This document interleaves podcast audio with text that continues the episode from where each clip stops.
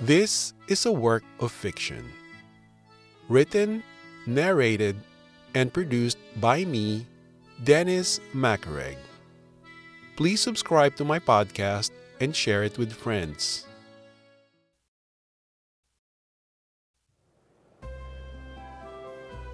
While going down the step of a footbridge, we come across a crowd gathered around another street performer playing the accordion.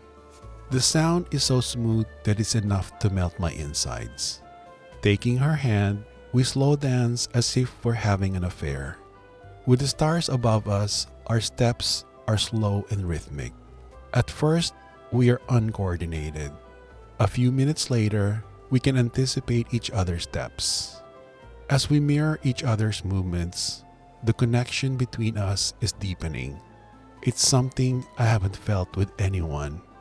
The attraction between us is moving to a new level in which neither one of us knows what the outcome will be. Would you like to be my date for my boss's wedding tomorrow? But no one knows me. I don't want to be a wedding crasher with people looking at me. We'll be in rented costumes. Plus, it's a big crowd, and no one knows most of the people there. Her friends are sitting at the table at the back of the jazz bar when we arrive. The two couples wave at us. Olivia waves back. As we get closer to them, Olivia leans into me and whispers, Just in case, they can get a bit nosy and might interrogate you. If that happens, tell them you're the guy I'm dating from San Diego. How did we meet? Just tell them online. For the first time since arriving in Italy, I taste a little bit of Americana. The guitar player is strumming along and the drummer is thumping the beat. Vodka and tonic with lime for me. Olivia gets a sex on the beach. My wink gets a laugh in return. Who knows? I might get lucky tonight. Her friends are a happy bunch. They giggle at my corny jokes, and I do the same.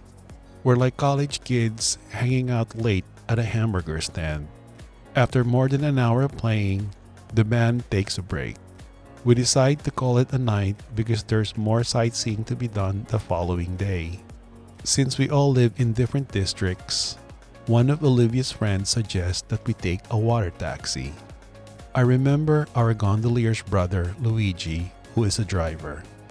You still have that business card? Call that guy, I suggest. Olivia dials his number, and after ending the call, she turns to us. We need to go to St. Mark's Square for pickup. If at least a thousand people filled St. Mark's Square in the daytime, the place is virtually empty at night, except for a few tourists taking pictures. Olivia, her four friends, and I are all tipsy. When we arrive at the dock, our taxi is already waiting. As soon as we are sitting comfortably in the spacious cabin, Luigi pushes the throttle forward and we're off.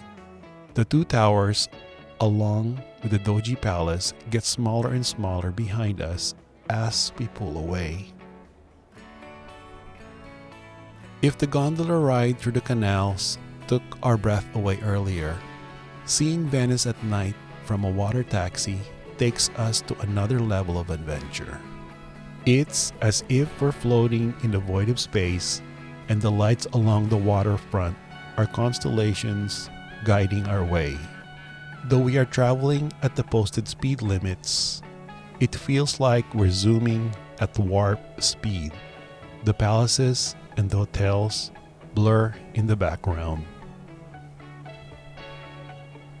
The lights from the outdoor restaurants and shops are reflected on the water and stretch out as if trying to reach the other side. We cruise by visitors taking gondola rides. As we enter the lagoon, the driver increases speed. From a distance, San Giorgio Maggiore glistens like a crown jewel, its tower pointing to the quiet night sky. Luigi parallel parks the boat and drops off the other two couples. Their hotel is just a short walk away. They say goodbye and tell us they'll see us at the masquerade party, then we push off. A few minutes later, we enter a narrow canal. The moon is directly in front of us, and our driver is following it like it's the North Star. Lights from the lampposts appear on our route. Luigi throttles the engine down to idle, and we begin to slither in the dark canals like a salamander feeling its way.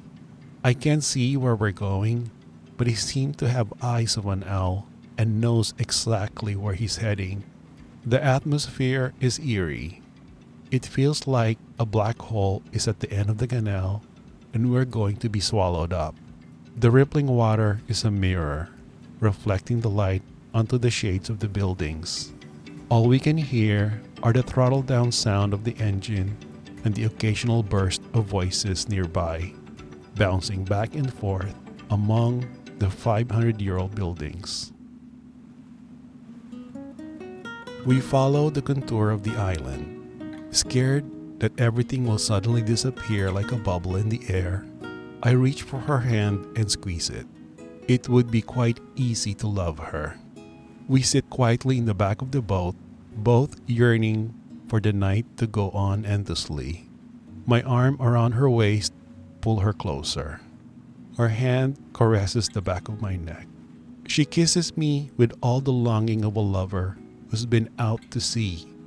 Her lips are the sweetest thing I ever tasted. If this is truly a dream, then I don't want to feel the dawn's early light shining in my eyes. We're interrupted by the sound of the boat's engine revving as it pulls up to the dock. Olivia's hotel is directly in front of us. We stand up and I help her off the boat. I want to say that I'll walk her to the front door. From her body language, it's obvious she wants me to come in with her. But a voice inside tells me that it would be better not to give in to an impression that all I want to do is to sleep with her. Instead, I suggest lunch tomorrow around 11. Her eyebrows lightly meet in the middle, signaling she's slightly let down by my remark. Uh, yeah, okay. We have a big day tomorrow. Renting costumes, more sightseeing, and a big party. A few milliseconds later, she perks up as if realizing that staying with her is not a good idea after all. At least for now. As we pull away from the dock, Olivia stands near the steps, then gives me a flying kiss and watches until darkness cloaks her.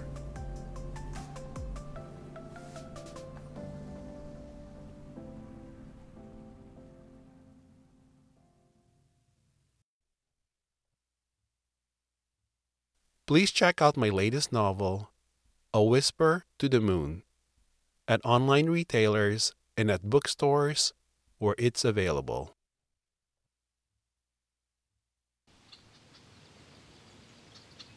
Thank you for listening to episode 10 of my podcast. It's not uncommon to see people dancing in the streets while a musician plays along. There are many musicians playing outdoors, and it's really enjoyable to listen to them and to take a break from, you know, walking and uh, uh, rushing from point A to point B. People would toss several euros in the hat or in an open guitar case, and um, couples would slow dance.